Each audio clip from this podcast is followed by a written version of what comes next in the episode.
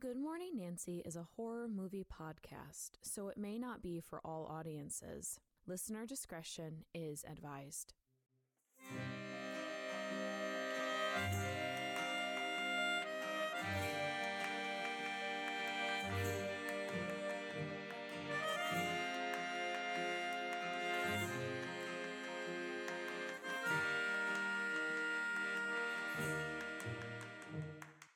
Morning, Nancy. My name is Gracie. And I'm Abby. And if you're new to the show, welcome. And if not, well, then welcome back. Yes, the two of us have been friends since pretty much forever, and we Yeah. love talking about our favorite horror movies together and with you. All while drinking a nice cup of coffee. We've got a really good one today. Yes. We'll be discussing the 2001 mystery thriller Mulholland Drive.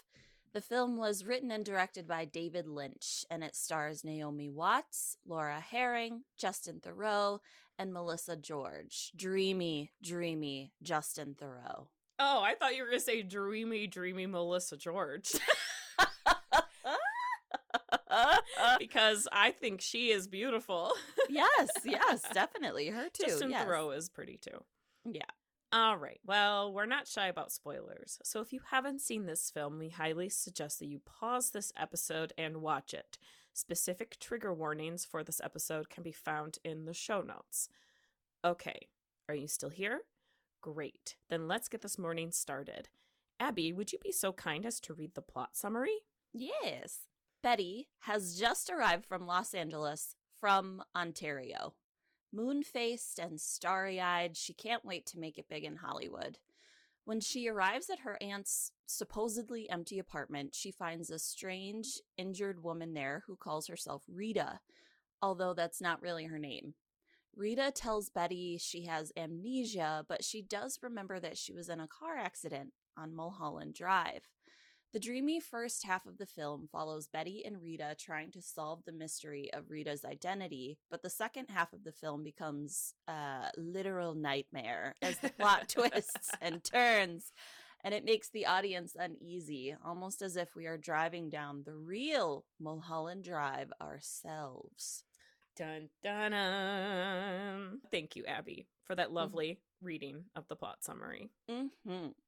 okay so let's talk about a bit of about the production of this film um i know we're trying to like keep like the production of the films like kind of like minimal because that's not really the most important part of these movies really when we when we discuss them at least Mhm. um but i think for this one it's important to see the the progression of how this film was released because this film is about hollywood yeah. so, uh, yeah, let's let's talk about it. So, the story and script for Mulholland Drive has gone through many changes, but like all of David Lynch's films, it started out as just an idea that he captured while meditating. The idea was the simple image of the road sign reading Mulholland Drive with the car's headlights illuminating it. Of course, this is the scene in the title credits in the finished film. After Lynch, Lynch captured the idea, he now had to create the tale. According to Sunayan Bhattacharjee, even though the story of Mulholland Drive is maybe about the dark side of Hollywood and features many references to old Hollywood films, quote, it is ironic that the film was actually conceived in the form of a television pilot. The ending was kept deliberately open ended in order to convert it into a probable series, unquote. And according to Christine Devine, quote, Lynch described the attractiveness of the idea of a pilot despite the knowledge that the medium of television would be constricting. I'm a sucker for a continuing story. Theoretically, you can get a very deep story and you can go so deep and open the world so beautifully, but it takes time to do that, unquote. that was my David Lynch impression. I'm so sorry. Oh, nice, nice. Oh, yeah, oh, yeah, great. Don't do it again. Um, originally, fellow Twin Peaks co creator Mark Frost was going to make the show with Lynch after the conclusion of Twin Peaks. One idea for the show was to have Twin Peaks character Audrey Horne leave the small town and escape to Hollywood. The show would then follow Audrey's dark adventures in Tinseltown. But after the cancellation of Twin Peaks and Lynch and Frost's falling out, don't worry, they're still frenemies, I think. Lynch scrapped the Twin Peaks connection to Mulholland Drive and came up with something different.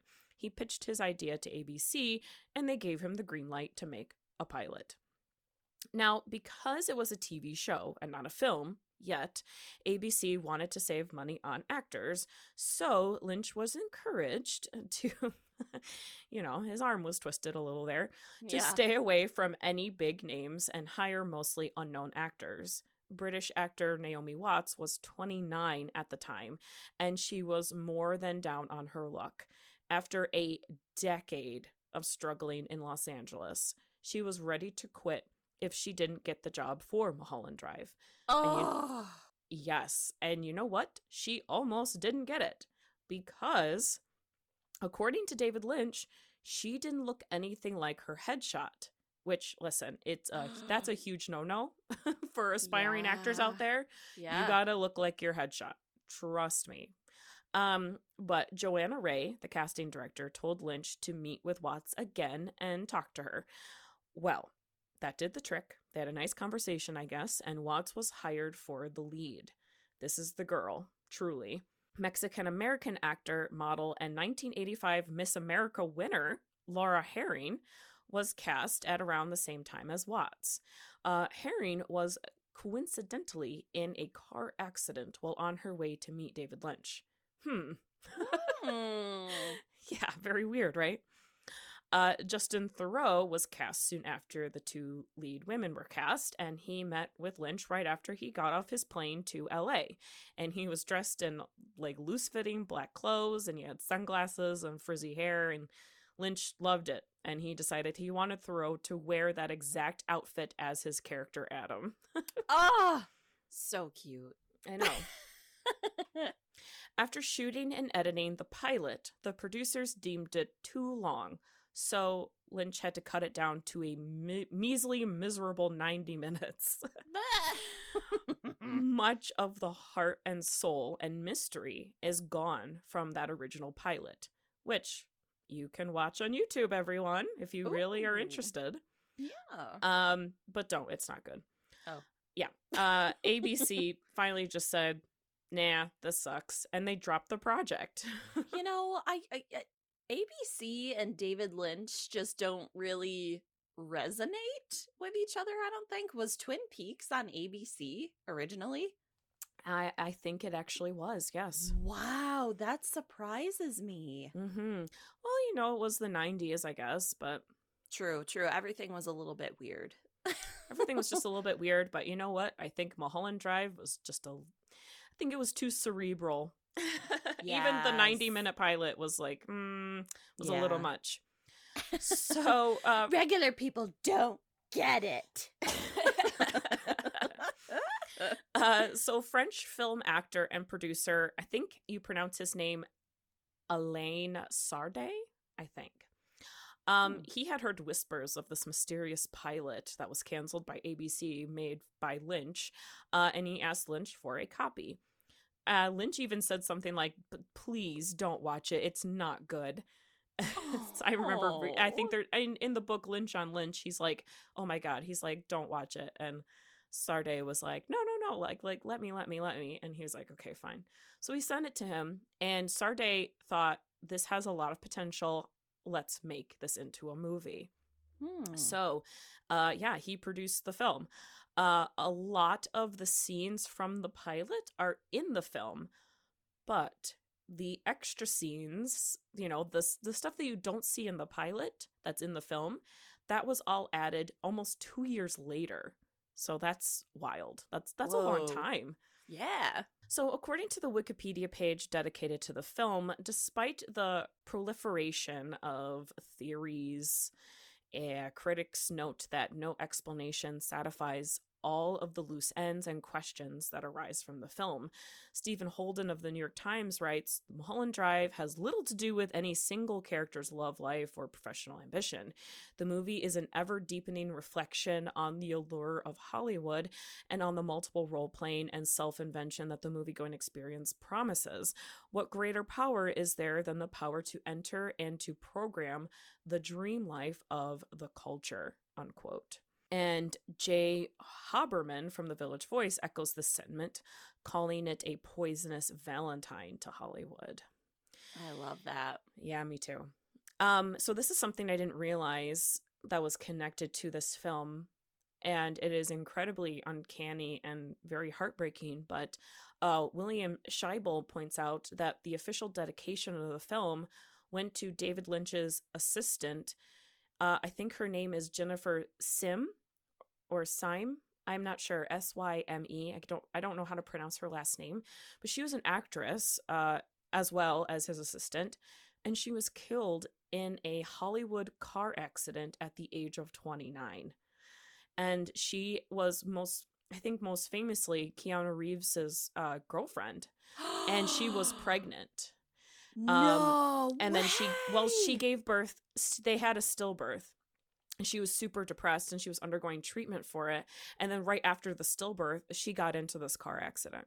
Holy shit. Yes. So it is incredibly sad.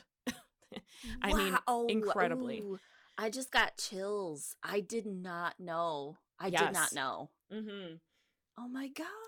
Oh. Yeah, I know. So it's like this film was dedicated to her. It's it's so weird. It's sad and oh yeah, it makes my stomach hurt. But it makes me love the film even more in kind of a fucked up way because it's like I think especially with it's a little bit off topic here, but with Keanu Reeves, like he is a very beloved actor of our time. So Mhm. we all feel this kind of weird connection to him and like Mhm.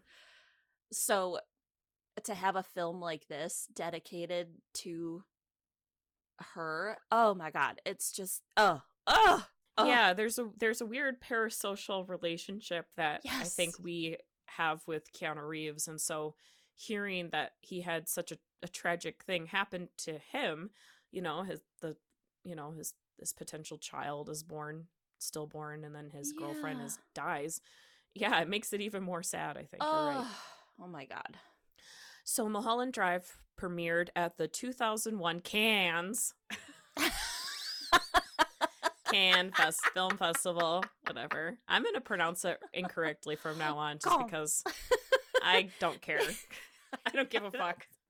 My husband made fun of me the first time. I was like, Canis. We're going to say Canis from now on just to make everyone skin crawl. Oh my god. Uh, so anyway, it Oh. premiered then in May of 2001 uh, to major critical acclaim, and Lynch was awarded the Best Director prize at the festival, sharing it with co-winner Joel Coen for The Man Who Wasn't There. Mulholland Drive was eventually released into theaters in October of 2001, making almost 13 million in the US and over 20 million abroad. However, the film had a budget of 15 million, so it was not a box office success technically. Hmm, Yeah. hmm. According to the Wikipedia page dedicated to the film, Lynch was nominated for an Academy Award for Best Director for the film. From the Hollywood Foreign Press, the film received four Golden Globe nominations, including Best Picture, Best Director, and Best Screenplay. Mary Sweeney, the editor, was also a producer on the film, and she won a BAFTA for her editing. According to Sunayan Bhattacharjee, quote, interestingly enough, the 2002 DVD release of the movie contained a card insert entitled David Lynch's 10 Clues to Unlocking This Thriller. Um, the clues that were mentioned in the card read as thus 1. Pay particular attention to the beginning of the film. At least two clues are revealed before the credits. 2. Notice appearances of the red lampshade. 3. Can you hear the title of the film that Adam Kesher is auditioning actresses for? Is it mentioned again? 4. An accident is a terrible event. Notice the location of the accident. 5. Who gives a key and why? 6. Notice the robe, the ashtray, the coffee cup. 7. What is felt, realized, and gathered at the Club Silencio. 8. Did talent alone help Camilla? 9. Note the occurrences surrounding the man behind Winkies. 10. Ugh. Where is Aunt Ruth? um, Lynch had his arm proverbially twisted by Alan Sardé to write these clues for the DVD release. However, Oh. Lynch likes to explain Mulholland Drive as a deconstruction of the Hollywood narrative. Uh, Lynch says part one, she found herself inside the perfect mystery. Part two, a sad illusion. Part three, love. So we have these clues that Lynch was pretty much forced to add to the DVD uh, Mhm. uh DVD jacket. And then we have um his own interpretation which is the three parts. Sad illusion or sorry, the perfect mystery, sad illusion, and then love. But honestly, y'all, none of this even fucking matters.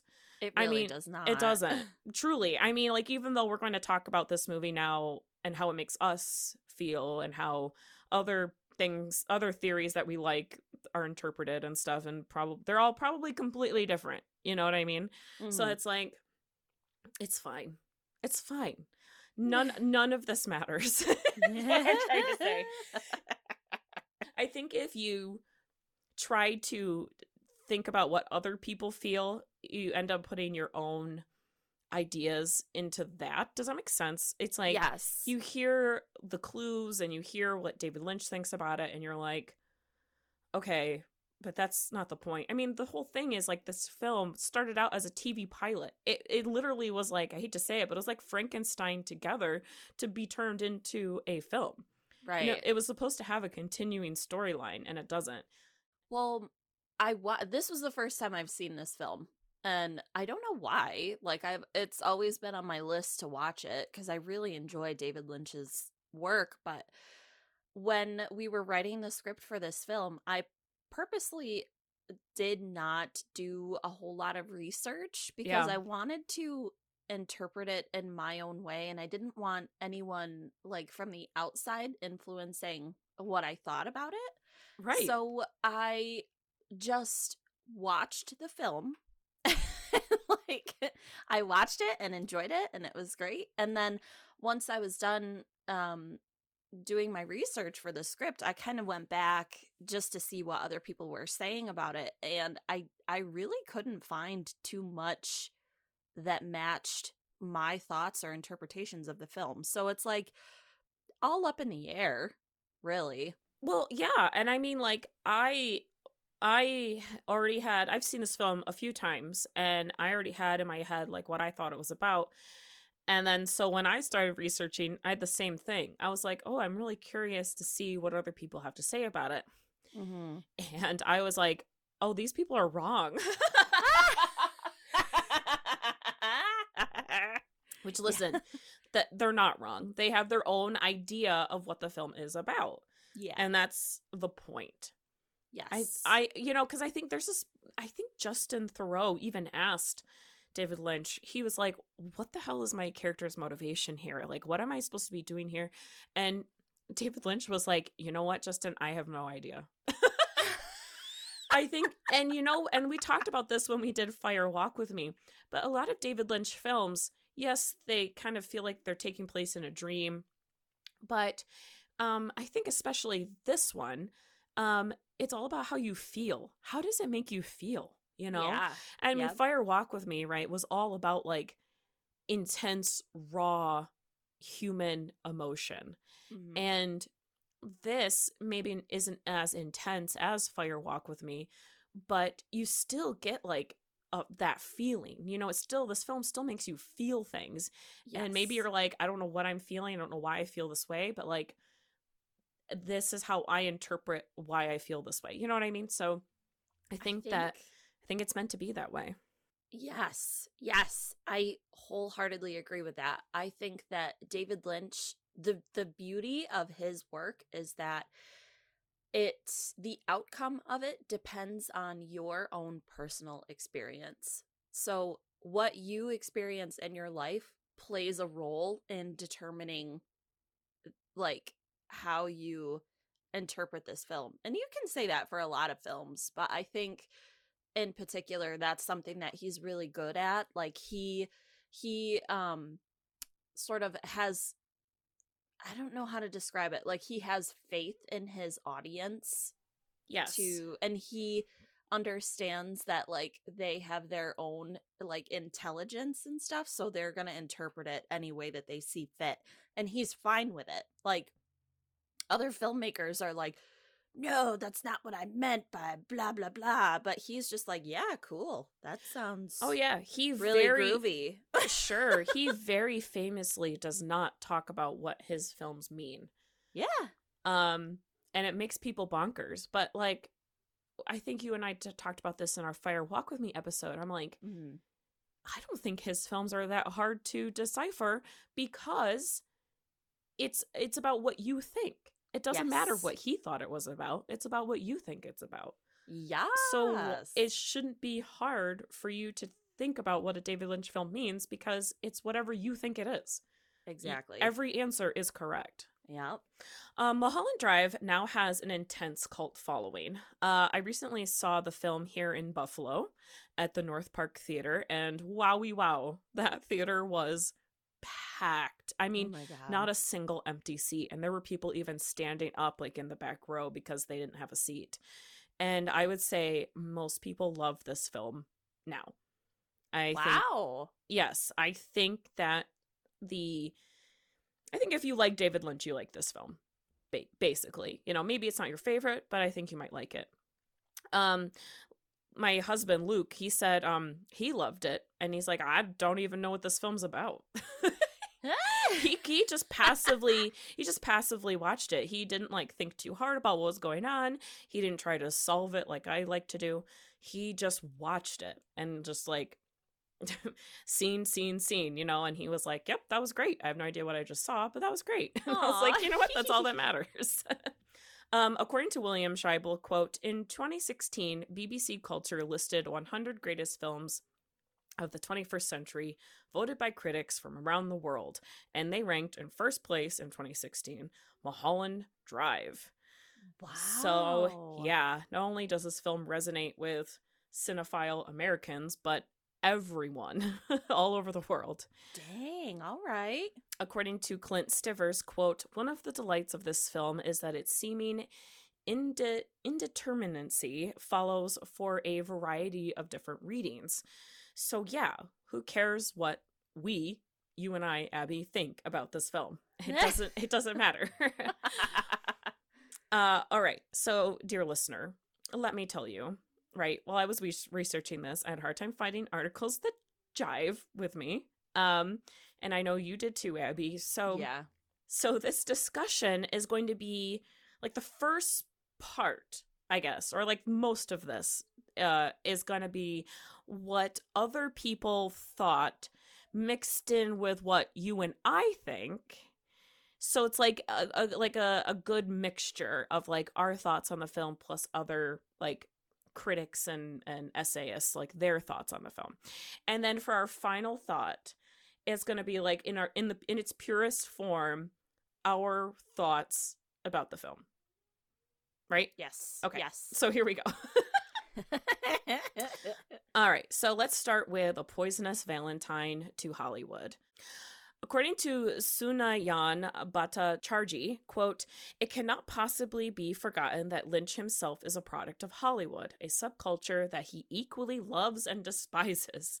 The, the fact that Lynch has not made a single feature film since Inland Empire was released in 2006 bears a testimony to the fact that Lynch was not really in love with Hollywood. At the same time, Lynch has always been fascinated by the fantastic world that Hollywood helps him conjure. It provides the window of escape for Lynch, who is more of a surrealist artist than a filmmaker. Unquote. So, I have a sister who lives in LA and she is an actor, and this is real, by the way. Uh, she has been in a bunch of different films and commercials, and she also helps less experienced actors get the right like headshots and resume and so on. Um, and she absolutely loves living in LA. But she will also be the first to tell you how incredibly grueling the entertainment industry is. yeah And listen, I have never tried to make it in Hollywood, but I have tried to make it into theater in New York City. And it is a nightmare. Uh, A literal nightmare. Now, this is my own like experience, but the idea of men just staring at you and judging you and making sure you look the part is so inherently creepy to me. Like, yeah. yeah, there have been some auditions that are just lovely and they go great. But I have been to some auditions that have made me feel like shit, that have made me very uncomfortable. Aw. And I have worked with other actors and producers and directors who were unsafe and predatory and sometimes just simply mean. And um I did a few off-Broadway shows and was in a few comedy troupes when I lived in New York City, but after I lived there, after a while, I was just I was done. I was so done. I was like, get me out of here. It was not fun. It didn't make it fun. And it it yeah, I just felt like I was under a microscope the whole time. So I was like, you know what? I'm out of here. And I moved to Colorado. I moved to I'm the gl- mountains. I'm glad for you. Thank you. now, don't get me wrong. I'm really glad I tried it out and I did it, but it was really rough. And the entertainment industry is just incredibly ruthless and draining. And I didn't like the idea of selling myself. And there's a part of me that still feels guilty that I had done all that work to essentially give up in the end.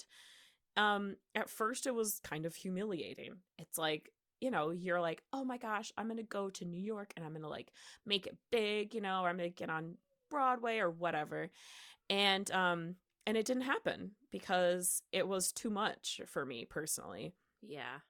And I'm fine now because like I know that's not the life that I want. It's not the life for me because you know, that's just, I like I look back and I'm like I'm glad I did that, but I'm glad I didn't make it because I didn't I don't want that life. And yeah. so like I'm fine now, but at the time like it was really hard for me to come to terms with that. And Chris Rodley, who did an excellent interview with David Lynch, said, "It feels like only yesterday, 1932, that bit part actress Peg Entwistle hanged herself from the Hollywood sign when she failed to get a studio contract. It Mm. was only a moment before 1913 that ruthless engineer William Mulholland was director of Water and Power in LA. The road that took his name, the road we find ourselves on now, is still haunted by the mad, sad, bad spirits of A, B, and Z list actors, revisiting the sites of their murders, suicides, and orgies, still smiling for the camera, craving for their final close up. Unquote. Ugh. Yeah. And y'all might remember us talking about Peg Entwistle from our episode on 13 Women. Really, really Mhm. terrible tragedy that is unfortunately not surprising. The Yeah. industry can sometimes be equated to an abusive relationship. One minute you're on cloud nine, the next you're in the depths of Hades.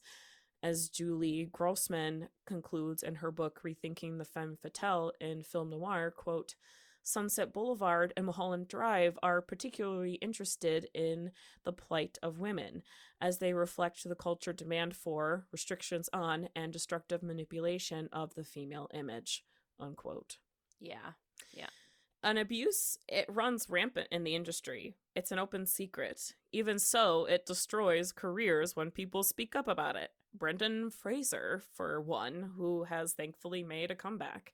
Yeah. In an essay written by Ira Madison III in 2017, Madison says, quote, What's far more important to examine is how these bad men have deprived us of so many other artists, the young women or men they've bullied, terrorized, and kept out of the industry, the people whose names we'll never know because the me- they met men like these upon their arrival in Hollywood. The careers dashed, like the recent admission from the Lord of the Rings filmmaker Peter Jackson, who said that Weinstein warned him off of casting Mira Sor- Sorvino and Ashley Judd in his blockbuster fantasy trilogy.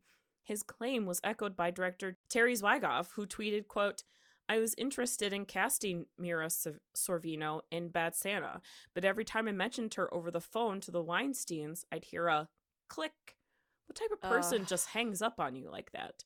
I guess we all know what type of a person now. I'm really sorry, Mira. Unquote.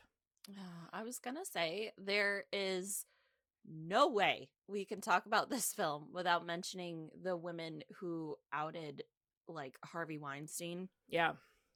I think it's a really hilarious synchronicity like the fact that you just mentioned Peter Jackson and that Weinstein looks like a goddamn orc like the one in Return of the King. Yes. That was intentional. Peter Jackson made that Hold orc up. look like him. Yes. because of how much he hated working with Weinstein. Supposedly. Oh my god, I love it. I Yes. love it. I love it. I love it. Um so anyway, to me, the car accident that happens on Mulholland Drive at the beginning of the film is a representation of industry abuse. And I think, you know, again, don't you don't have to look into too deep the clues that David Lynch left, but he said what happens in the accident and where does it take place? Well, it happens on Mulholland Drive Yeah. the road to Hollywood, you know? So the accident happens and all the witnesses are killed, but one woman escapes alive, but she is missing. The police, the detectives, who appear only once, know that she's out there, but they have no idea where she, where she could be. They never find her, and in fact, they don't even try because we never see we never see those detectives again. Sorry, something I just thought of in the film. Uh, The detectives talk about um uh, they mentioned something about her like wearing pearls or something like that. I forget they what find the they line- find a pearl earring. Yeah. Yeah, yeah. And I'm wondering if like that is sort of an indication of like I don't know. If to me it feels like oh, she's not wearing something like it's not a diamond earring, so it kind of says something about her status and then they're like, well, she's not super important, so I guess we'll just give up this investigation. And I feel like that is so telling of what happens especially in like the Los Angeles area with you know people who are victims of crimes and stuff like that if they aren't high status or like seemingly very important people they're just like yeah fuck it Or if they're replaceable. yes yes you know, and that just goes to show you how often people are replaced in Hollywood. Like they don't even care that you want to hire somebody because there's always somebody else out there who looks pretty much similar to this person you want to hire, but that person hasn't outed us for sexual assault. So- totally totally Yeah. it's, it sounds like late stage capitalism to me Sure. and I mean, like, this idea of the police never finding her, right? Is like, yeah, it's people who are abused by the industry and they either go missing or they just stop appearing in films because of this quote unquote accident. yeah So, uh, you know, like I mentioned, Brendan Fraser, Ashley Judd, Mira Sorvino, etc. You know, Mulholland Drive is a winding road. It's not an easy road to follow in in real life. right And where does it lead? Right? As I mentioned, this road literally leads to the Hollywood sign. The accident happens before the woman in the car can get there to the top. What are you doing? She says. We don't stop here. And we don't stop here because there's still some work to do before we get famous, before we make it to the top. But then a gun is pulled on her. And quite literally, right, a gun is held to her head. and she Mhm. is violently injured. She's attacked. The movie has just started, but the whole ordeal feels unnatural and wrong. It feels like an attack. It feels like rape. The woman stumbles away from the wreckage as if she's been drugged. So it feels like a date rape incident, like this this car accident. Yeah, absolutely. I would totally agree with that. It also felt like like a mafia hit almost. And I know that, you know, the mafia has really strong ties to Hollywood and you can see that in this film like they're Sure. they're these like big sort of I guess you would call them almost like they look like mafia guys who are there to intimidate and stuff like that and uh it, it's so telling of the entire machine and how the industry works and Yeah, a lot of it's people so scary Sure, and a lot of people interpret this scene as the uh ending of the movie. Like um yeah Diane puts the hit on Camilla with the guy with the leather jacket, you know, and the Uh-huh. key, like, and it's he's the one who kills her, and it's like, okay, like that. I don't look at that as as that. I think this whole film is metaphorical. I don't think there's really any scene that can be taken literally. Yeah. Um, yep. Yep. Yep. But I knew I do know a lot of people do think that the mafia literally does try to take out Camilla, aka Rita, in that scene. Yeah. Um, so let's talk about identity in Hollywood. Judy, Marilyn, and Rita. According to Maximilian Lacane, quote, in Fire Walk With Me, Laura Palmer blocks the fact that it is her father who has been abusing her by mentally creating a different rapist. Spoiler alert, listen to our episode on Fire Walk With Me if you want to learn more. Yeah. In Lost Highway and Mulholland Drive, it could be argued that the leading characters change not only the identity of those around them, but also their own identity to escape other traumas, unquote. And according to Clint Stivers, quote, most viewers have been absolutely baffled by the film overall and by its two different stories, especially since they are performed by the same actors, unquote. So I get it. It's weird that the actors change characters and names, but in the context of this film, I think it actually makes a ton of sense.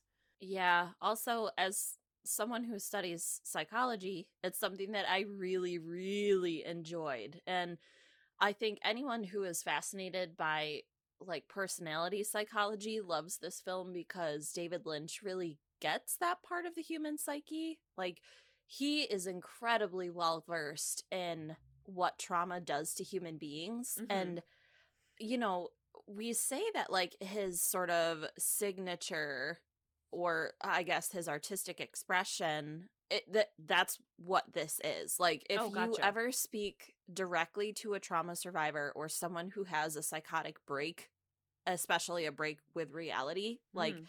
everything feels surreal Wow. because there is this separation you know when that break from reality happens that's actually so common like it happens to so many people and we don't even realize it but they are afraid to talk about it because of societal stigma and especially in Hollywood everyone is just pretending they're pretending that everything is normal but it's such a mad world there and it's very like meta I guess. So I'm excited to hear, you know, your thoughts and interpretations on this, but I think that what is so brilliant about David Lynch is that everyone can relate to the weirdness in Right. some way because he captures it so well. Yes. Like if you if you are someone who has ever had a dream, you're like you're like, wow, whoa, that's like so succinctly captured on Mhm. film. So people think it's weird and not normal, but it's actually very normal. Um, yeah, I think that that's so funny that you bring up like like the mental break because when you have to live a bunch of different lives, Yeah. how does your brain not break anyway? Oh my You god. know? Like So- it's hard enough to have one life. Right. No, for sure. And so like let's talk about Judy. And we talked a bit about the idea of Judy in our episode on Fire Walk with Me. And David Lynch has an obsession with Judy Garland and the Mhm. 1935 film The Wizard of Oz. And guess Mhm. what? Going to talk more about those two things here. Hmm. According to Lynch Oz director Alexandre Philippe, quote, when you look at the arc of some of Lynch's characters, whether it's Mulholland Drive or Inland Empire, these are aspiring actresses who meet a very tragic end, he says. I do believe that the meta story of Judy Garland and the heartbreak of the Hollywood machine is something that he's been thinking about, and it's Mhm. present in his work. Mm-hmm. So, according to the article, Just Like a Movie Star The Evolution of Lynch's Judy, the motif of a girl traveling to a strange world full of both magic and horror is one that Lynch emulates in almost every one of his films. And the essay then talks about Judy Garland and says, Born Frances Ethel Gumm, Judy was signed to Metro Goldwyn Mayer when she was only 13 and played the famous role of Dorothy Gale three years later. She was originally supposed to wear a blonde wig for that part, but ultimately, the producers decided against it. The stress of living always in the public eye ate away at Garland, driving her to multiple suicide attempts, stays at mental wards, and addiction to morphine, alcohol, and barbiturates. All I could see ahead was more confusion, Garland was quoted as saying, after one of her many career disasters. At the age of 47, Garland was found dead of a barbiturate overdose. According to doctors who examined her, she was already dying of cirrhosis and only had a matter of time anyway. Unquote. The essay continues This dark, tragic life, full of turmoil and a sense of hopelessness, is such a jarring juxtaposition to the roles she was most famous for happy, bright young girls, always singing and dancing and full of cheer. Judy Garland, who was born Frances, became Dorothy on the screen and was Judy to the public. Unquote.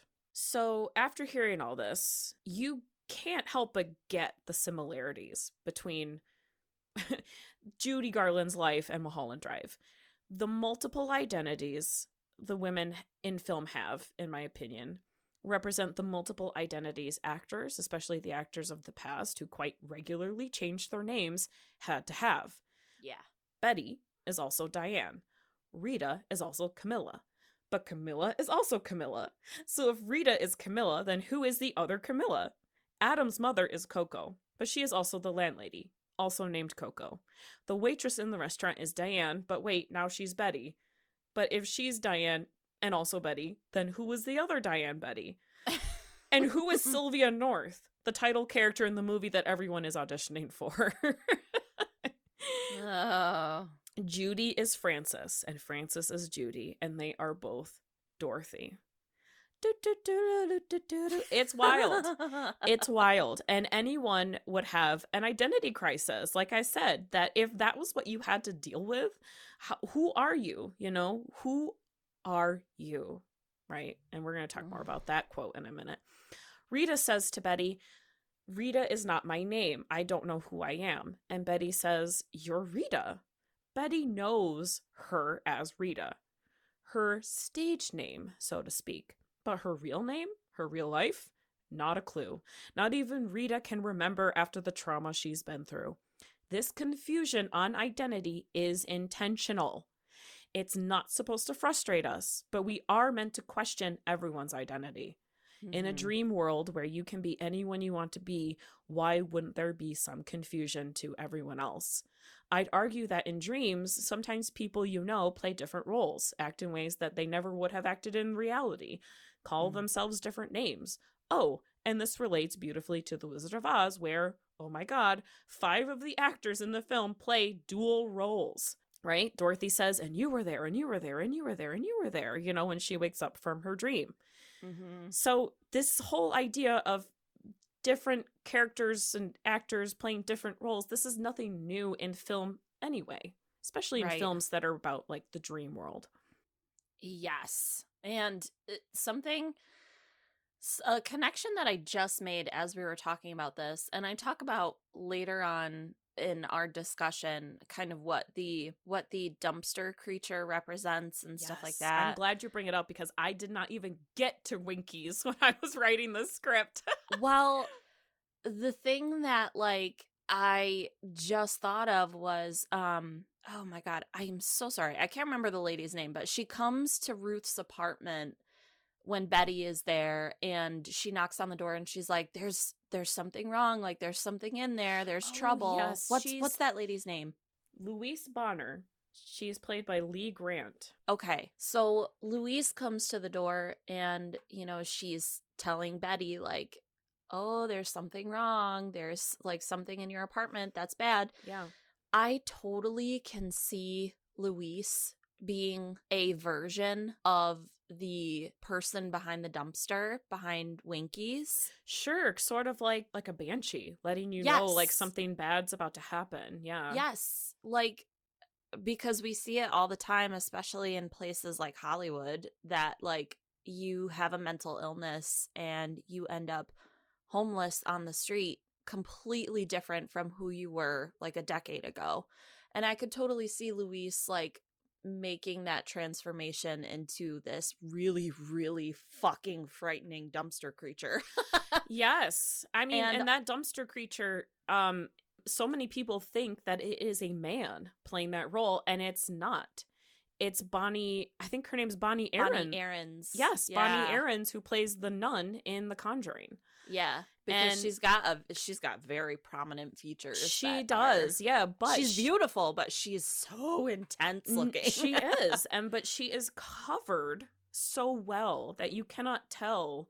You know, it is just the dumpster monster. That's all it is. Yeah, you know, she looks and like a heap of garbage. she literally, does, literally, she does. and that is yeah the the dark underbelly of what happens when your identity like you don't know what or who you are or what Yes. the trouble is and you Yes. just start morphing into something else if you live long enough to become the dumpster monster yes,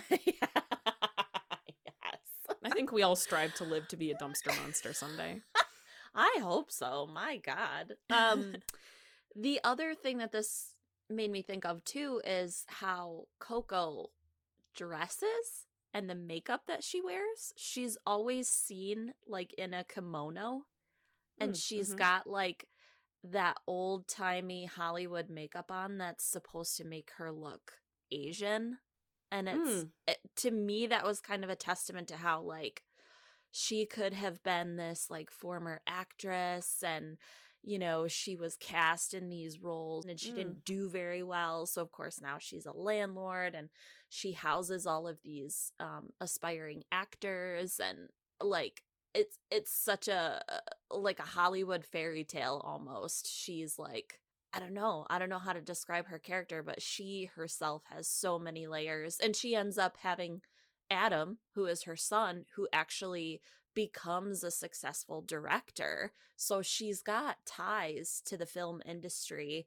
And maybe she was kind of like one of those outcast people who, you know, you're very involved and you know everyone, you know, like who's who in the film industry, but you're not like super important. but you're not in the industry oh how many times have you met somebody who says i'm related to the brother of Yup. I don't know. Yep. Somebody, somebody, somebody. You know, it's like that's what they thrive on is that one connection to something powerful.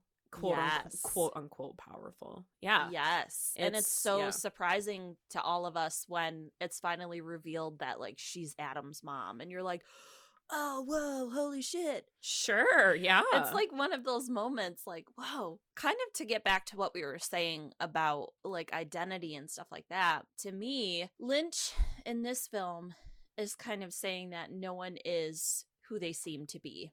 And it's both exhilarating and dangerous. Like Mhm. I I think we're enamored by what happens in Hollywood because you know, deep down we know that these are real people, but they live lives of absolute prestige that is so far away from how we live our lives Right. as like quote unquote regular people. But really it's all super ugly underneath. Like it's all a facade yeah. and an il- an illusion. But we eat it up because maybe deep down we kind of wish for that sort of lifestyle. right.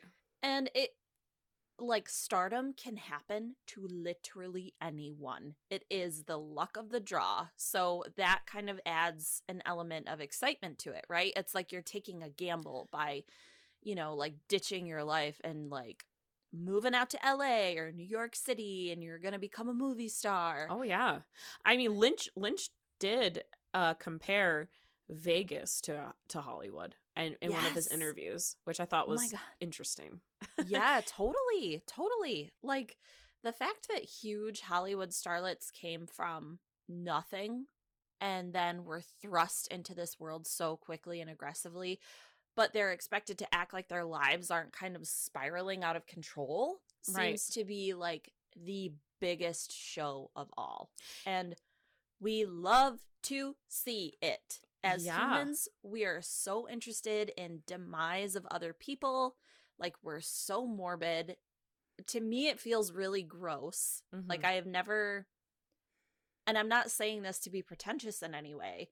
I don't like celebrity gossip for that reason. I've never been into like reality shows, blah blah blah blah blah because I don't like seeing that like element of pain in human beings. Yeah, it I feels just, ex- I don't like it. Yeah, it's it's exploitative in a way. But I think too the the duality of this is that people who are really in touch with their shadow selves also like to see that.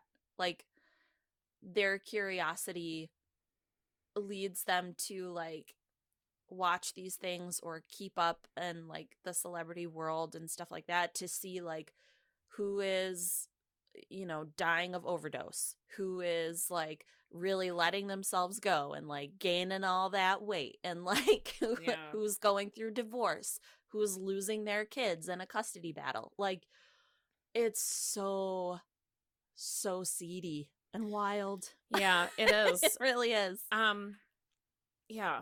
Hmm. You know, I just thought of something while you were saying that that had kind of to do with what we're talking about here. But my uh great great I I think great I think three greats I I think grandmother.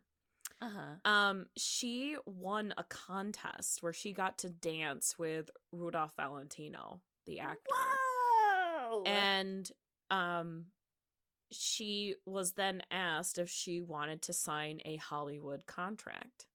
What? and she said no because she and this was her reason I don't want to be far from my family Oh. And, you know you think when my family would tell that story it was in a like oh isn't that awful that she chose that oh my God. we could have had a famous person in our family. And instead, I thought, you know, didn't Rudolph Valentino die from alcoholism? You know, it's like these these people in Hollywood, even way back in the 20s, you know, like they had really stressful and kind of terrible lives. Yeah, wasn't he also a closeted gay man Well, or I'll- believed to be gay? He like was it was speculated. I don't want to speculate too much on someone's sexuality if it's right, not right, right. really known um even though they you know he is deceased but um he well, did play I'm just saying because that has to be like a really painful way to live your life if that was the case. well like, listen abby we're gonna talk about that in a minute here so um let's we'll move Yeah. on but um i think it's interesting that other people are so obsessed with fame that when somebody doesn't become famous they're a letdown you Yeah, know and it's yeah. like she lived a great long life and had kids and was very successful in her family you know and, but it's like but she didn't become a movie star also, you might not be here if she went to Hollywood. Sure. So, did you ever think about that? truly all right so let's get into uh this next part here so norma jean baker was born a brunette but dyed her Mm. hair bottle blonde and became marilyn monroe Mm-hmm. monroe was beautiful and witty and she had a, an amazing natural comedic talent and she sadly died when she was only 36 Rita Hayworth, whom Harring's character gets her name from, was born Margarita Carmen Cansino. And Hayworth was an explosive dancer. She was adept in ballet, tap, ballroom, and Spanish routines. And unlike Monroe and Garland, she didn't die from an overdose young, but instead, also tragic, from Alzheimer's disease at the age of 68. Ugh. So, all of these women had tragic ends, and many, many parts of their lives were tragic. But, like we mentioned, they were human. They are humans. They're real people. When Tinseltown is thrown into the mix, it's hard to see that. Identity becomes muddled, forgotten, or even lost. Mm, yeah. And the idea of the doppelganger can be used to explain the multiple identities as well. According to the essay Amnesia, Obsess- Obsession, Cinematic U-Turns on Mulholland Drive, quote, Betty's true identity is foreshadowed when she and Rita phone Diane's number. When Betty whispers that it's strange to be calling yourself, she is ostensibly thinking out loud for Rita. But in fact, it is Betty herself who is doing the calling. And when the answering machine responds with, Hi, it's me, leave a message, Rita's response unwit- unwittingly points to Betty's direction. That's not my voice, she says, but I know her. I believe that, surrounding the myth of the doppelganger, you're not supposed to meet your double or kill them because you will go insane or something like that. Yeah. Well, Betty and Rita go to Diane's apartment and they find Diane, but she's already dead. Now, I have an unhinged and shaky theory about this part. Uh, within this context, at least. And it's Mhm. super complicated, so I'm incredibly sorry if it doesn't make any sense, but I hope it will later. Or not. I don't know. Anyway, Diane is dead. Okay, we know that. Later in the film, she dies by suicide after the old people come after her. I think, in the context of the series, I think that Diane met her double and she couldn't handle it. And so we know she couldn't have met Betty, but maybe her doppelganger was somebody else. Rita, perhaps? The answer is yes. According to Clint Stivers, quote, to break this terrible deadlock of desire, Diane chooses to destroy the unattain- unattainable other, Camilla, aka Rita, by arranging to have her killed, unquote. And according to Allen Barra, quote, Betty disguises Rita in a blonde wig. The two look like sisters. There are several blonde women who look like projections of Diane. Betty, of course, a blonde actress at Betty's audition, two blonde waitresses at Winky's, Betty and Diane, and perhaps most sinister, an unnamed blonde sex worker seen with a pimp who Diane later hires as a hitman. Unquote. So there are lots of doubles in this film, and I would argue that Adam is also a fraction of Diane's identity, but more on that later. Just keep keep that in your pocket. Mm-hmm. Dorothy in The Wizard of Oz is asked if she is a good witch or a bad witch by Glinda, in which Dorothy answers, I'm not a witch at all. I'm Dorothy Gale from Kansas. Dorothy knows who she is, and she knows what she wants, and she will do anything to get it. However, the only way to get what she wants is to follow the yellow brick road and to accept the fact that she is a witch by wearing the witch's powerful ruby slippers. Although Dorothy experiences roadblocks along the way, she achieves her deepest desire and returns home. Dorothy's story in Oz is one of hope and triumph, unlike Judy's, aka Frances's. And I want to mention that Rita's open confusion on who she is reminds me a bit of Alice's from Lewis Carroll's Alice's Adventures in Wonderland. The caterpillar asks Alice, Who are you? And Alice responds, I I hardly know, sir. Just at present, at least I know who I was when I got up this morning, but I think I must have changed several times since then. What do you mean by that? said the caterpillar sternly. Explain yourself. I can't explain myself. I'm afraid, sir, said Alice, because I'm not myself, you see. I don't see, said the caterpillar. I'm afraid I can't put it more clearly, Alice replied, very politely, for I can for I can't understand it myself to begin with, and being so many different sizes in a day is very confusing. It isn't, said the caterpillar. Well, perhaps you haven't found out found it so yet, said Alice, but when you have to turn into a chrysalis, you will someday, you know, and then after that into a butterfly. I should think you'll feel a little bit queer, won't you? Not a bit, said the caterpillar. Well, perhaps your feelings may be different, said Alice. All I know is, it would feel very queer to me. You? said the caterpillar contemptuously. Who are you? Which brought them back again to the beginning of the conversation. The caterpillar may change, but his change is not as complex as Alice's, or at least he doesn't think it is. Alice's identity crisis mirrors Rita's, while Betty's reminds me a lot of Dorothy's. mm-hmm. So, speaking of fairy tale Wizard of Oz stuff, let's move on to our next topic, which is a little short. It's called Goodbye Mulholland Drive, aka Yellow Brick Road. According to Allen Barra, quote, Mulholland Drive was named for William Mulholland, an Irish immigrant who rode into Southern California on a mule near the end of the 19th century, got a job digging wells, and within a couple of decades, parlayed his smarts into the position of superintendent of the Los Angeles Water Department. He can, with truth, be called the man who brought water to a desert city, making Los Angeles and thus Hollywood possible. Wow. It's a great symbolic thing, Naomi Watts said of the film's namesake. It can mean a lot of great things to some people and a lot of dark things to others. The long, unending, winding road, or as Lynch puts it, Mulholland Drive, is a famous road with much, much mood. There's so many stories about that road, and it's very dreamy thing to think about. So many people come here to realize their dreams, unquote. So, what does that sound like? What if Mulholland Drive is the yellow brick road? Oh. Now, it seems like that's a positive thing.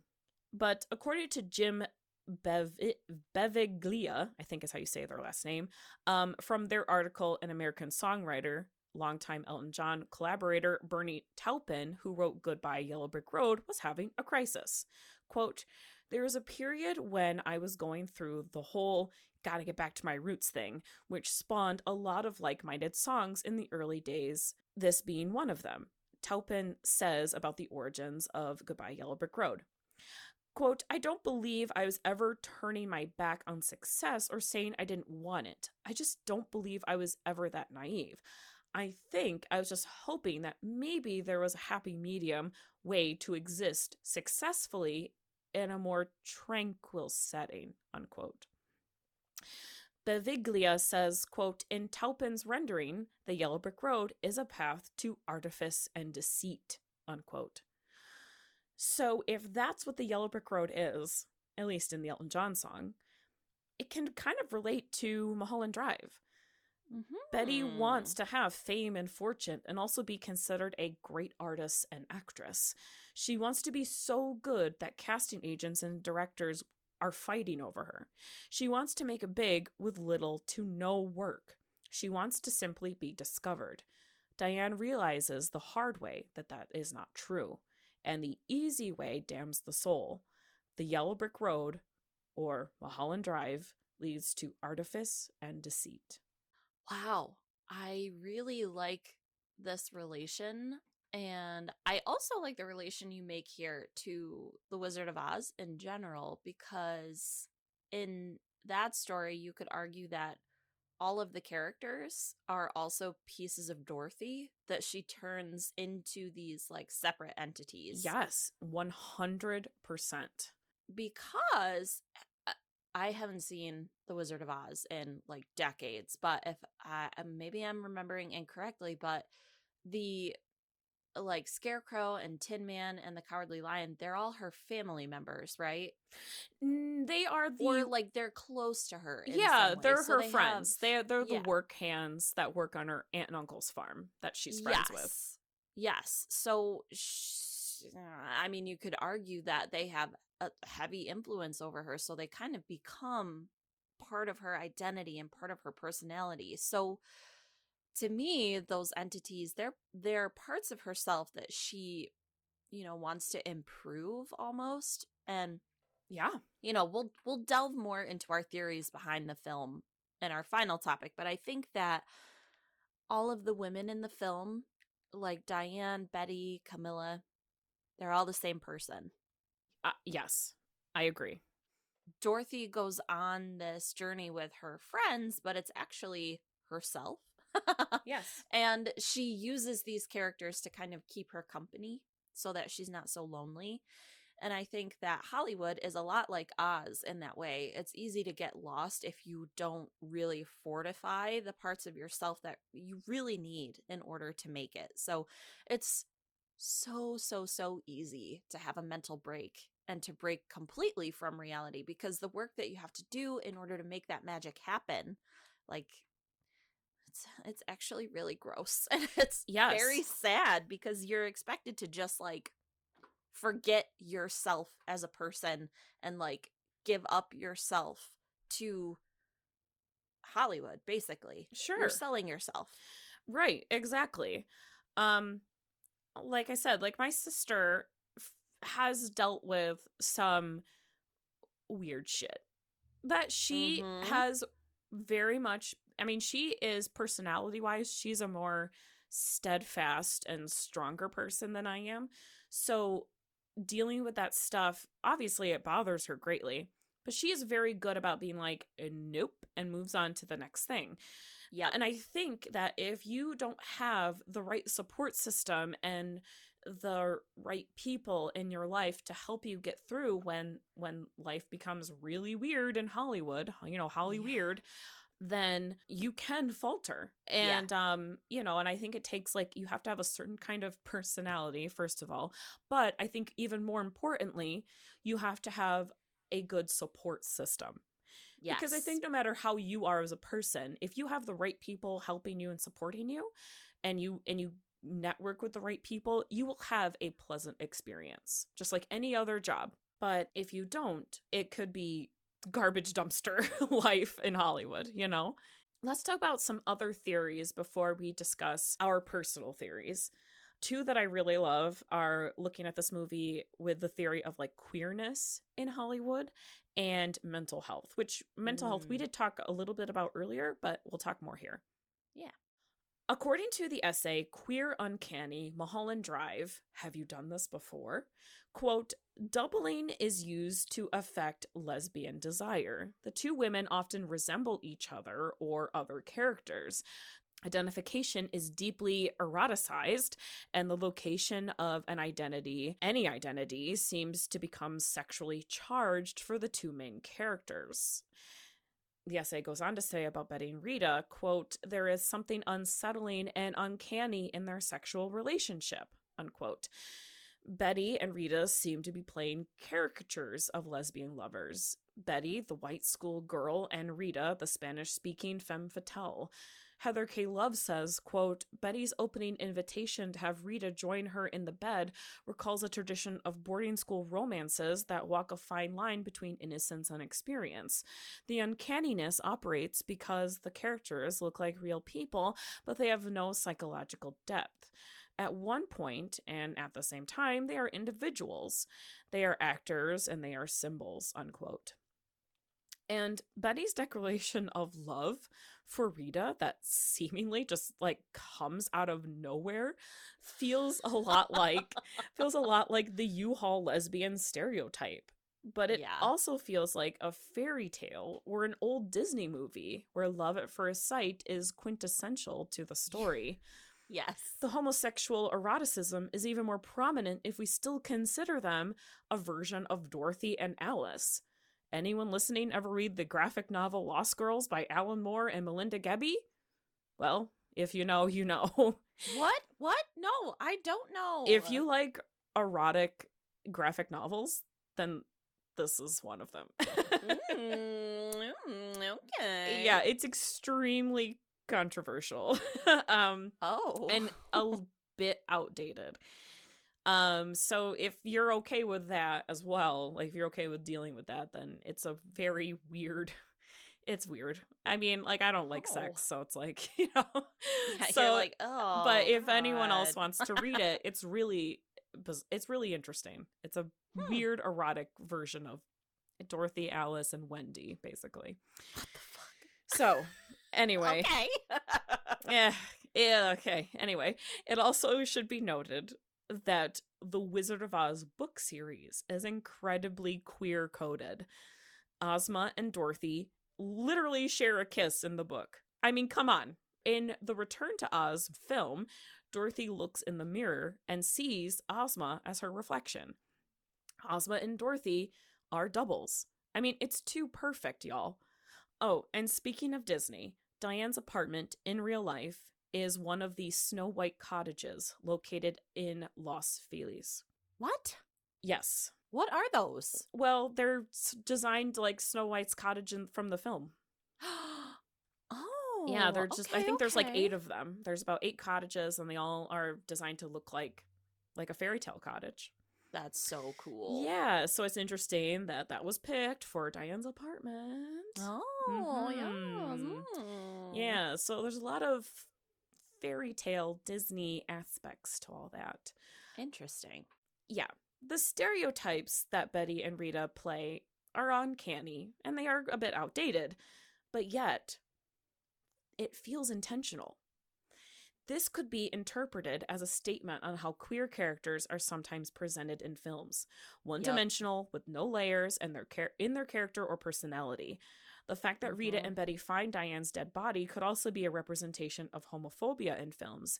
If you believe in this theory that Diane died by suicide because of the guilt of, for having her ex lover Camilla killed, then Diane's tragic end could possibly mean that a non hetero relationship is unstable and destructive to both parties. Ugh. Betty and Rita's horrified looks represent their fear for their future as a couple, which has yet to come to pass, since this film could be argued to be non-linear. Now we know that queer relationships are not all like this, but there's a reason why people just want to see movies with healthy and joyful queer people who are happily in love. Movies have always had a hard time showing this. Seriously. Now, speaking of nonlinear storylines, Justin Holiday believes that that in of itself makes the film queer. Quote, because Mulholland Drive features a narrative pattern that rejects linearity, my reading will be based on the theories of queer temporality, which mm-hmm, refute mm-hmm. normative chronology or linear patterns of time, in favor of promoting new ways of existing. Halberstam, who originally discussed this concept in A Queer Time and Place, explains, quote, Queer time is a term for those specific models of temporality that emerge within postmodernism once one leaves the temporal frames of the bourgeoisie, reproduction, and family, longevity, risk, safety, and inheritance. Unquote. Therefore, Halberstam's earlier work on queer time facilitates later work on how queer people may not always adhere to heteronormative structures. it's literally not straight. Exactly, exactly. So, like the nonlinear storyline in Mulholland Drive makes sense for queer characters. All right. Uh, like we discussed earlier, Holiday goes on to mention how tropes play an important role to the queerness. Quote, Mulholland Drive is particularly transgressive as a film that engages in tropes like the femme fatale and the ingenue, popularized during the Hays Code era of Hollywood, which which functioned as a solution to the ways movies lower Americans' moral mass resistance, such as promoting forms of supposed sexual deviance, which include but are not limited to portrayals of homosexuality. Now, we've talked about the Hays Code quite a bit in previous episodes, but just as a refresher, the Hays Code was a set of guidelines given to Mhm. the makers of American films to follow. The code was in place from 1934 to 1968, and the code prohibited profanity, nudity, uh, graphic violence, sexual persuasions, aka homosexuality, and rape. Now, since a lot of this film uses tropes from the old Hollywood Hays Code era days, it would make sense that this film could be a take on how detrimental this Hays Code was to gay actors. Betty's overtly sexual and honestly uncomfortable audition with Woody feels fake. Oh, sure, yeah. it's a better acted scene than when she's practicing it with Rita, but that's all it is. It's acting. Many Mhm. gay actors had to stay closeted during the Hays Code era and were even forced into lavender marriages, according to Thaddeus Morgan for the History Channel. Quote, these marriages were arranged by Hollywood studios between one or more gay, lesbian, or bisexual people in order to hide their sexual orientation from the public. They date back to the early 20th century and carried on past the gay liberation movement of the late 1960s. Probably the most well known and less speculated lavender marriage was Rock Hudson's marriage to his secretary, Phyllis Gates, in 1955. Betty's acting with Woody dazzles everyone and seems like a dream come true. But if Betty is queer, then the scene becomes much more sinister than it already is. Camilla's engagement to Adam at the end of the film could also represent a lavender marriage, and with her secretly seeing Diane and kissing the other blonde Camilla, we see that Rita Camilla is still very much a gay. Rita Camilla is a gay. According to Kristen Grady, quote, Lynch turned this relationship from the traditional adversaries of Girl Next Door and Femme Fatale into lovers, giving focus to a same sex relationship that early noir films hid in double entendres. Oh, and Club Silencio? That could represent a secret gay bar or club. yes. Silencio.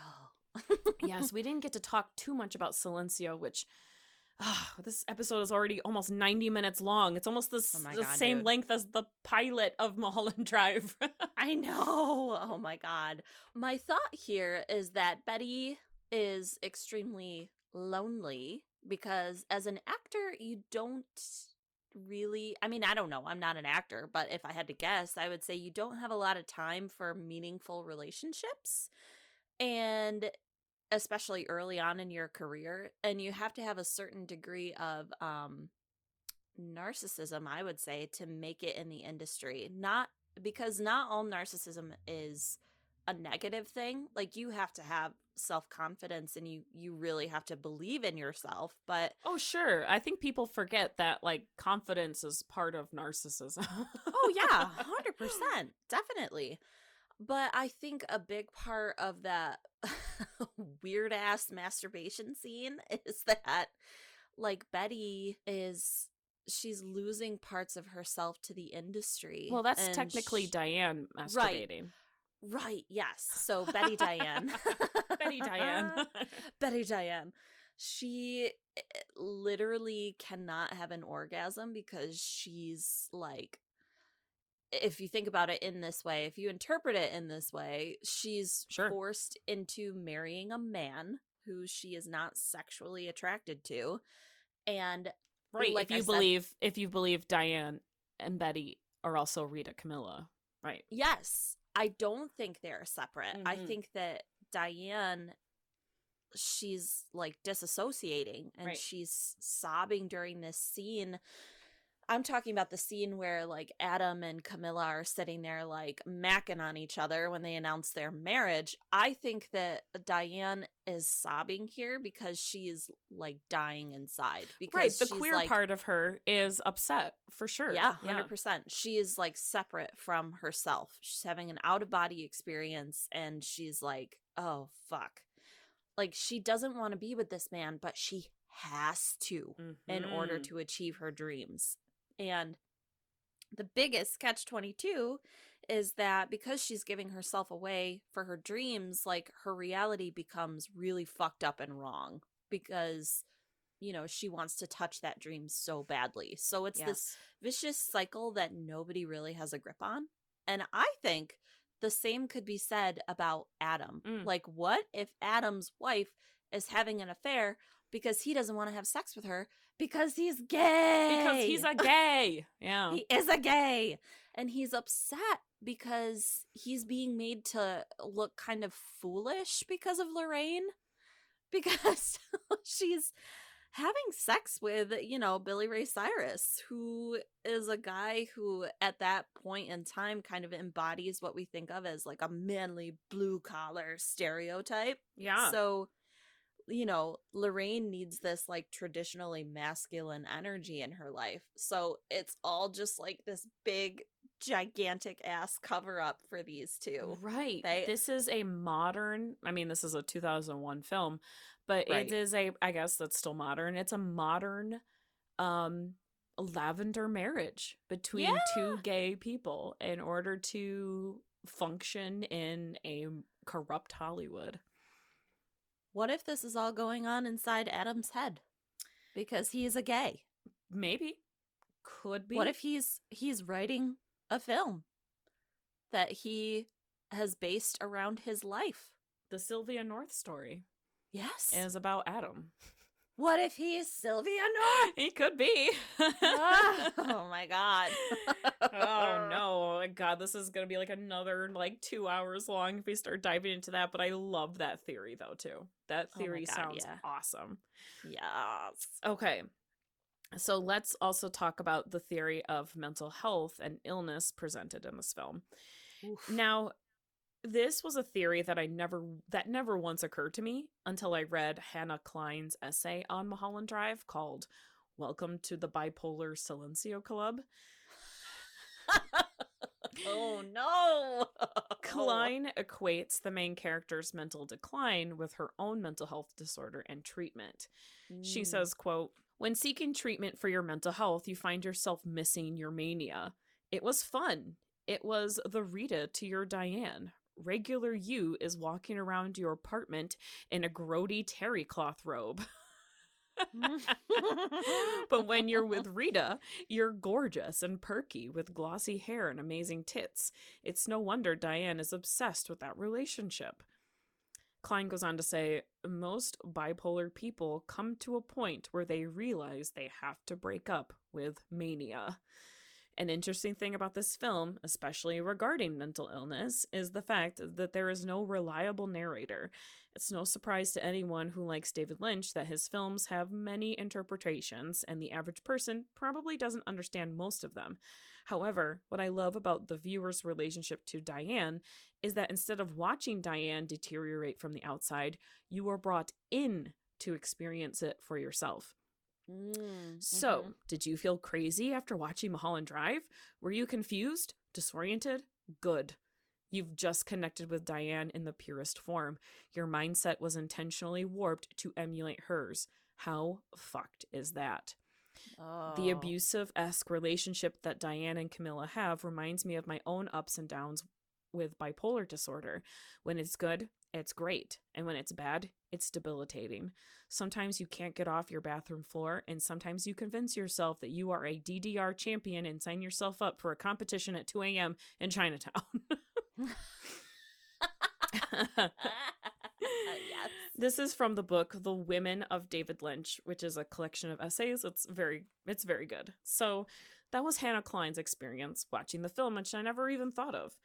And Yeah. um as mentioned before, Rita exclaims, I don't know who I am. And this could be that feeling of not understanding why you are the way that you are. And I know that Mhm. when I had undiagnosed depression and then recently undiagnosed OCD, it was um it was tormenting and I was confused by my obsessive and dark thoughts. And um you know, it was a part of me, yes, but it didn't have a name yet. And uh Rita calling herself Rita because she doesn't have a real name for it yet could also represent being misdiagnosed and the trauma and the identity crisis that comes along with being misdiagnosed. Ooh, buddy, I could probably write an entire separate episode of like a commentary on the mental health crisis in this film, but I'll keep it sort of brief. Um, I think that trauma plays an inherent role in entertaining people. And as someone who is extremely interested in studying this, I think that it plays a huge role in our entertainment industry. I think those who can act have likely experienced something firsthand that allows them to have a duality that makes them incredible at masking or manipulating their own emotions because they've done it to survive.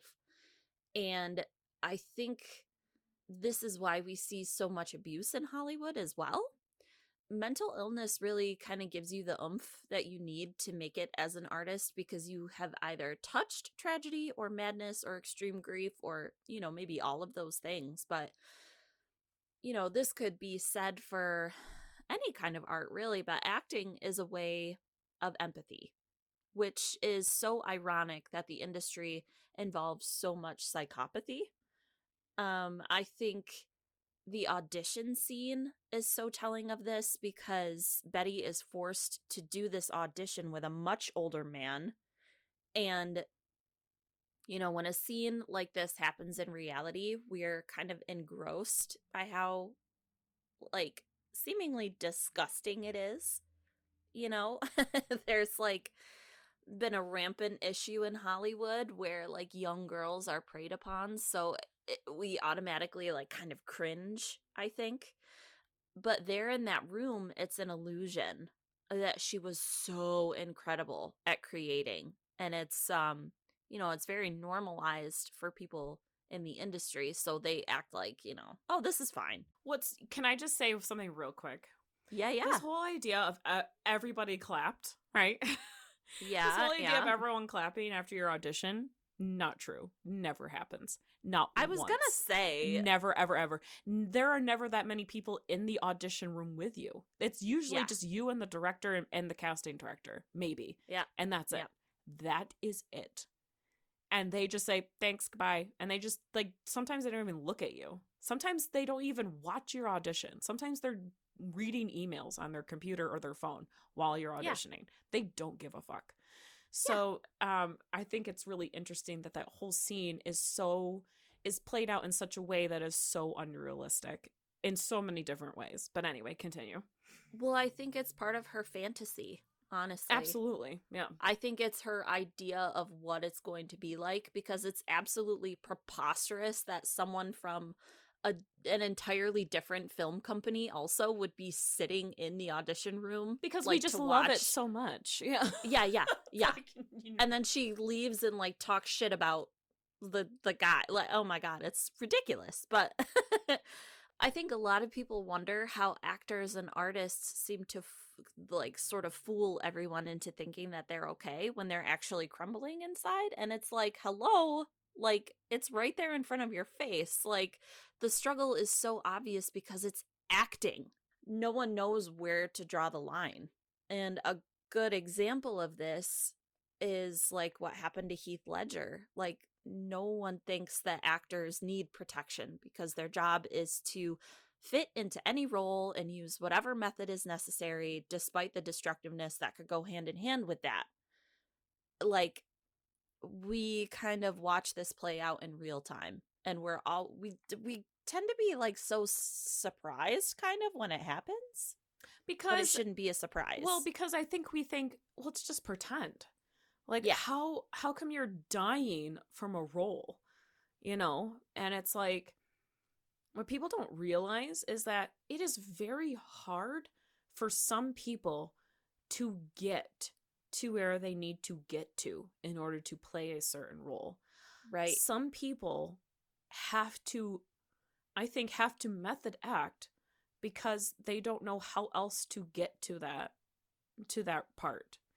And Mhm. as somebody who has met various actors, who has studied theater, who has a minor in theater, um I'm just going to say, no judgment, but you don't need to do that to get there.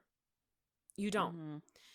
you maybe need more training and maybe you need um you know um like a helping hand like uh someone who, to help you get there but you don't need to kill yourself for a role right but if you don't again don't have the support don't have the resources and are dealing with the pressure of the indus- industry the hollywood machine um it's very easy to get there in ways that are unsafe which Mhm. we talk about later on but yeah the other thing that frustrates me is when people say like oh life imitates art. I don't think that's necessarily true and i don't think that has to be the reality. Like it's uh i don't know. I don't want to get too into that because i don't want to like go off on a tangent I know. but it, there has to be some like separation there.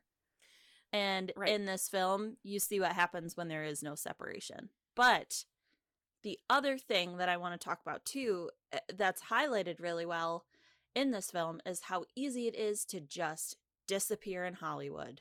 No one knows what happens to people. They just like up and vanish. And death maybe isn't a big deal because it quote unquote happens all the time. Uh, It shouldn't it shouldn't be that way. Another interesting point I thought of too was that Hollywood itself has these deep roots of generational trauma that just keep going over the decades. We need some cycle breakers in there for sure. But I think Rita is a ghost.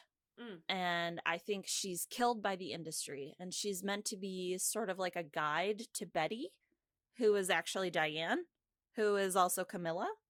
and they're they're all the same because they all share the same trauma. sure So something that David Lynch did a really great job of in this film is and in all of his films really Uh, is he tells this story from the perspective of women who are being abused. And I think we touched on this a little bit in Fire Walk with Me, but he is really good at seeing this from the female perspective. I think, especially for women, Hollywood is a place where you think women are treated well and it's so glamorous, but it's actually a never ending hellscape of abuse. And, you know, as a director and filmmaker, I think that Lynch saw that as a really good opportunity to tell stories like this and highlight why it's detrimental to women in particular. And he may not have set out with the idea to like create like this big whole social commentary on it and like raise awareness. Maybe he just wanted to tell it from an artistic perspective. I don't really know, but um I think that he has a gift for telling those stories. So I think that really plays well into how mental health is perceived in this film because he has that like sort of connection with how humans you know, uh, perceive things and how they struggle with those reality breaks and dissociations and whoo he's just he's really gifted when it comes to telling those stories. Yeah, I agree with that for sure. Um I'm also somebody who very much likes to feel, you know.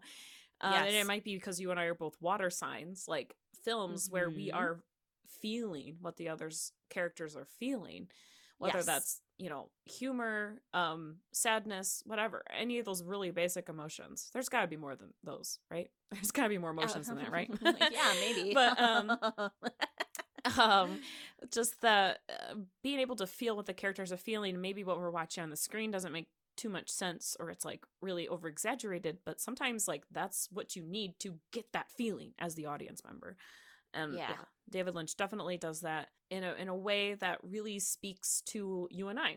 So, yeah. Yeah, definitely. Okay, so let's get into our final thought.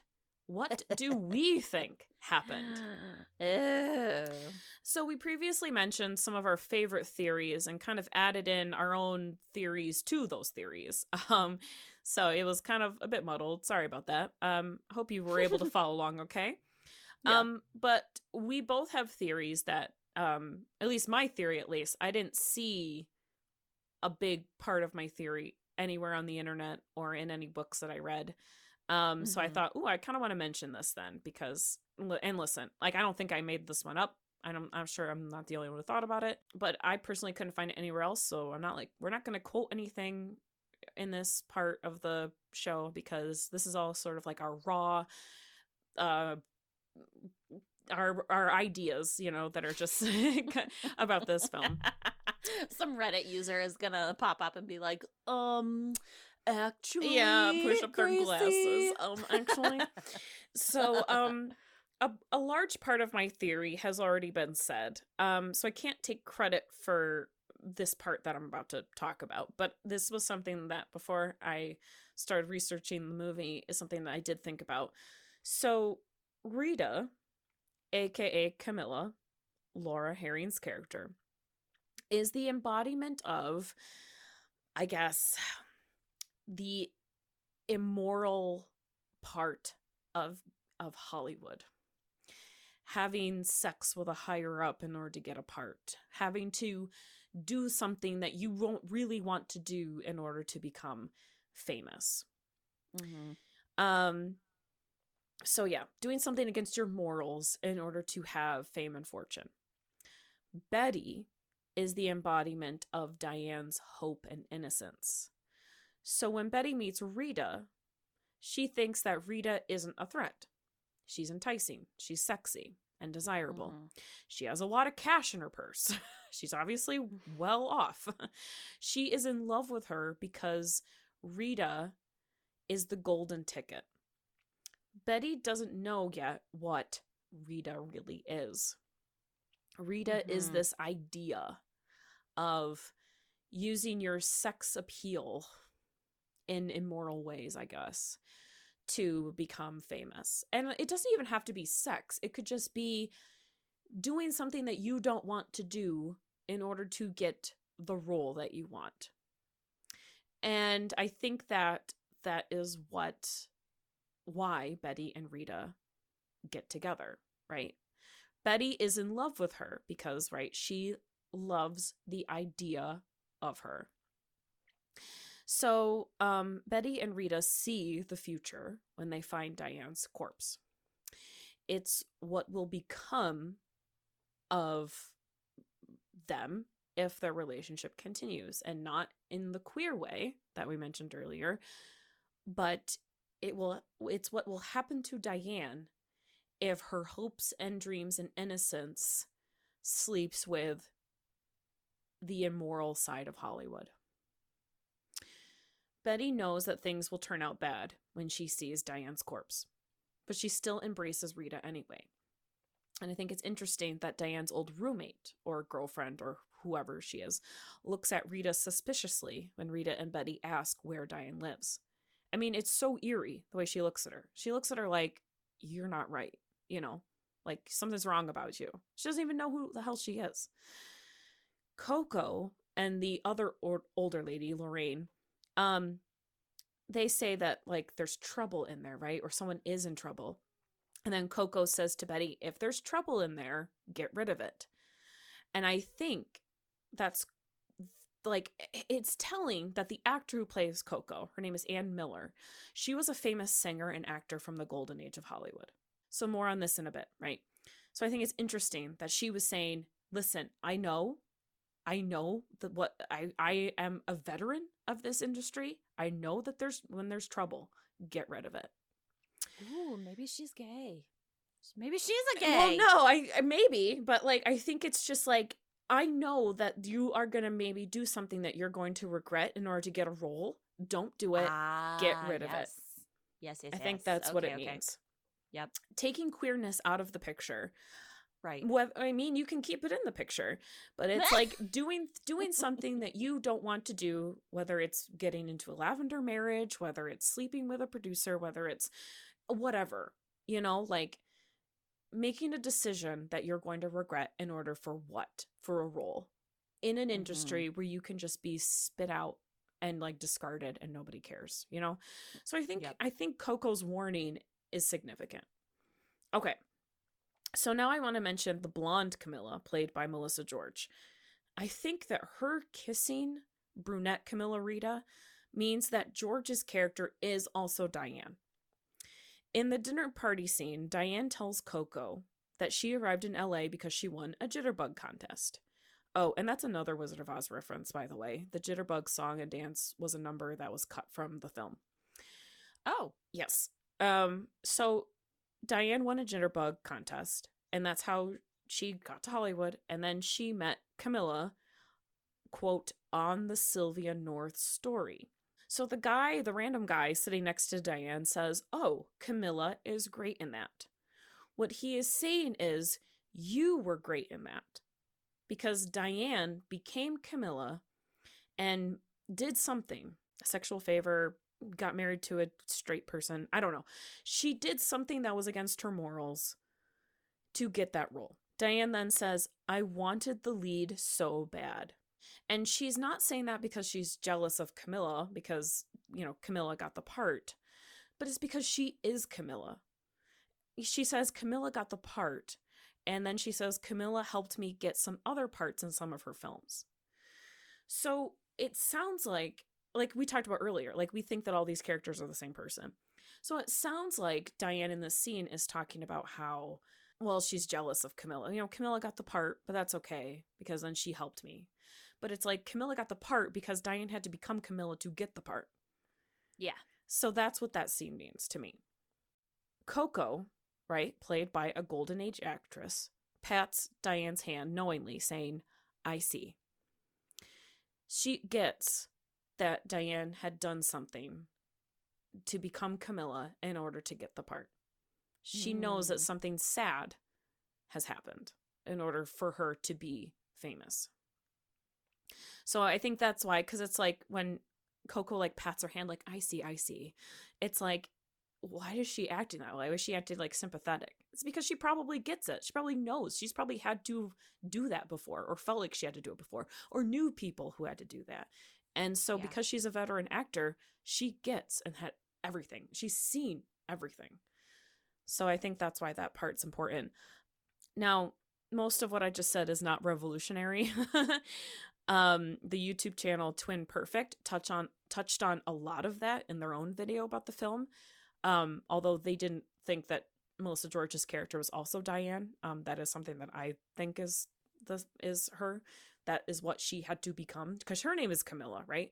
So that's the and she's blonde, so that's what she had to do to become the right person, right? So, um, one thing that Twin Perfect also mentioned that I agree with is that the cowboy is an embodiment of the Hollywood machine. However, and hear me out, who is one major character that we really haven't discussed a whole lot of? And like we have, but like not as much as like Betty, Diane, Camilla. It's Adam.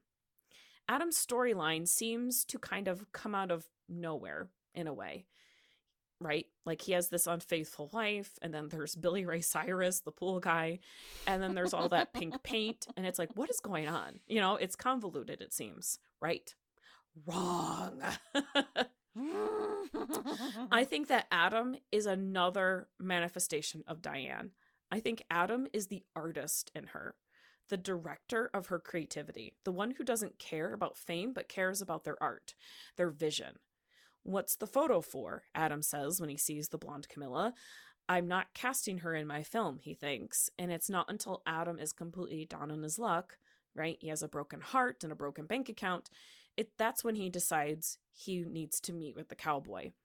This is the Girl is one of the most creepy and sinister aspects of this film because it shows how much someone will give up and how someone will almost quite literally sell their soul in order to stay in the business.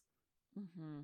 Adam, the director of Diane's creative choices and art, says, This is the girl when blonde Camilla auditions because he knows that this is this is the girl that will get the movie made.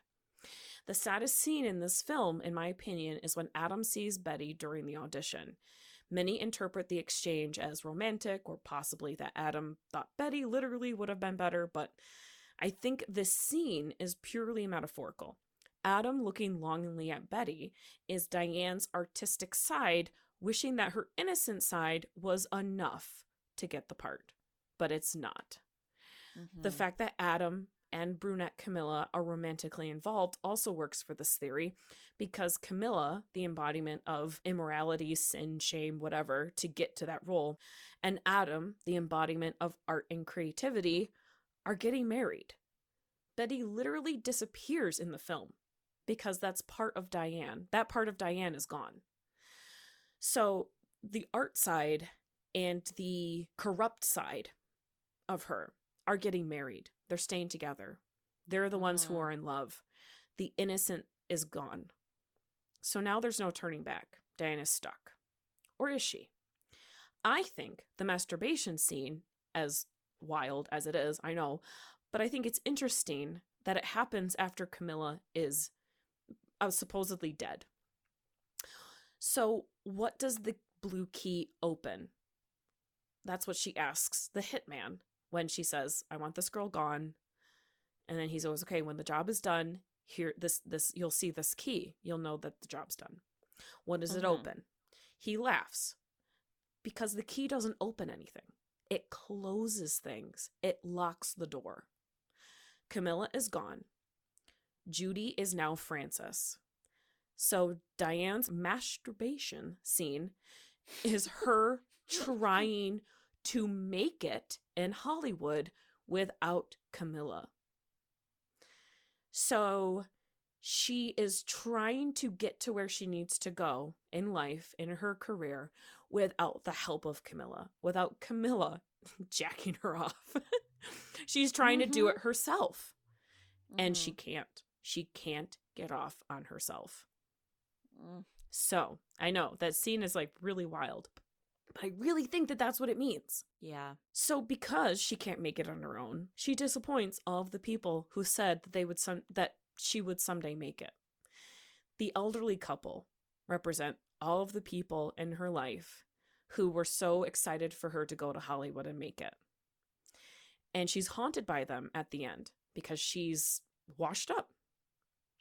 Yeah. And I also think that Coco, being Adam's mom, makes sense too. Because if Adam is the artist, then he was inspired by or raised by Coco, who is a legendary film actress, Ann Miller. So it makes Oh. sense that Adam is inspired from the old Hollywood ideals. So anyway, Mhm. that is my very raw theory around this film. I love it. I think that actually that makes a lot of sense. Honestly, Oh, thanks. yeah. Well, you know, Not that you needed me to like validate it for you, but I'm really interested to hear what you have to say. okay. So this was my first time seeing the film, like I mentioned before, and after watching it and really mulling it over, should I say, Mulhollanding it over? Oh, no. Off the stage. I um like I briefly mentioned before, I think that all of the women are the same person. All of these characters, same woman. Yeah. Possibly created by Adam. Ooh. But the thing is, they're all the same because the industry itself creates them. Mm. Um, and I think that women are expected to play all of these roles and be able to do whatever the higher ups ask them at any point in time. Mm. And we kind of, the reason why I am wondering if this is all a story made up by Adam is because he is being expected to do that by the industry leaders as well. So- Oh. Naomi Watts plays all of these characters in the film, right? Mhm. And I I'm just going to call her Naomi Watts because she plays so many people in my eyes. Yeah. that like by the end of the film she can't take it anymore and she just like she just ends it. Like she is the hitman. oh. I think that the creature also behind the dumpster is supposed to be that like seedy underground that we were talking about earlier. Um it's the underground happenings that no one really pays attention to, but they are there and obvious for the regular quote unquote regular people who don't live the Hollywood fantasy, but they're like living there among like all of these these movie stars and stuff. And that's why this random ass guy knows about what's behind Winkies. Mm. Like the guy that seemingly has no other prominent role in the film, yet like we hear his story just it it, it seems like it's just an aside or like a little vignette in the film, like its own separate story, but it's really not because it's all intertwined. Mm. So like in the beginning, the man in the diner says like he's talking about this particular Winkies. Like I think it's supposed to be implied that it's a chain, so like more than one Winkies exists. Yeah, so that was actually filmed at a Denny's. Yes. That Yep. yeah, that Lynch changed the name to Winkies, which Winkies is another Wizard of Oz reference because the land of the Winkies, I think those are the people that serve the witch. Yep. So I think that's interesting. But yeah. Yeah. So um it's interesting because so there's more than one, right? Like Mhm. just like there's more than one Diane because Hollywood is full of them because they're a dime a dozen. Yes. And behind every one there's a dumpster monster. Yes. Just like inside every actor in Hollywood, there's a darkness or an ugliness. So by the end of the movie, the dumpster monster ends up with the blue box, right? Yep. Like, and I see this as kind of a symbol of the dreams that these aspiring actors have and how you have to have like the right key to unlock those dreams. But it also has to happen in the exact right place at the right time because the magic is all made by complete chance or luck of the draw. And what is mind boggling is that this happens so often, but the chances of making it are actually so rare. And I think that's what adds to the layers of complexity in the film. Like when you go back to square one, hence the shape of the box, what you find inside is extremely disappointing because Hollywood or life really it's not at all what you'd hoped for or what you imagined it to be.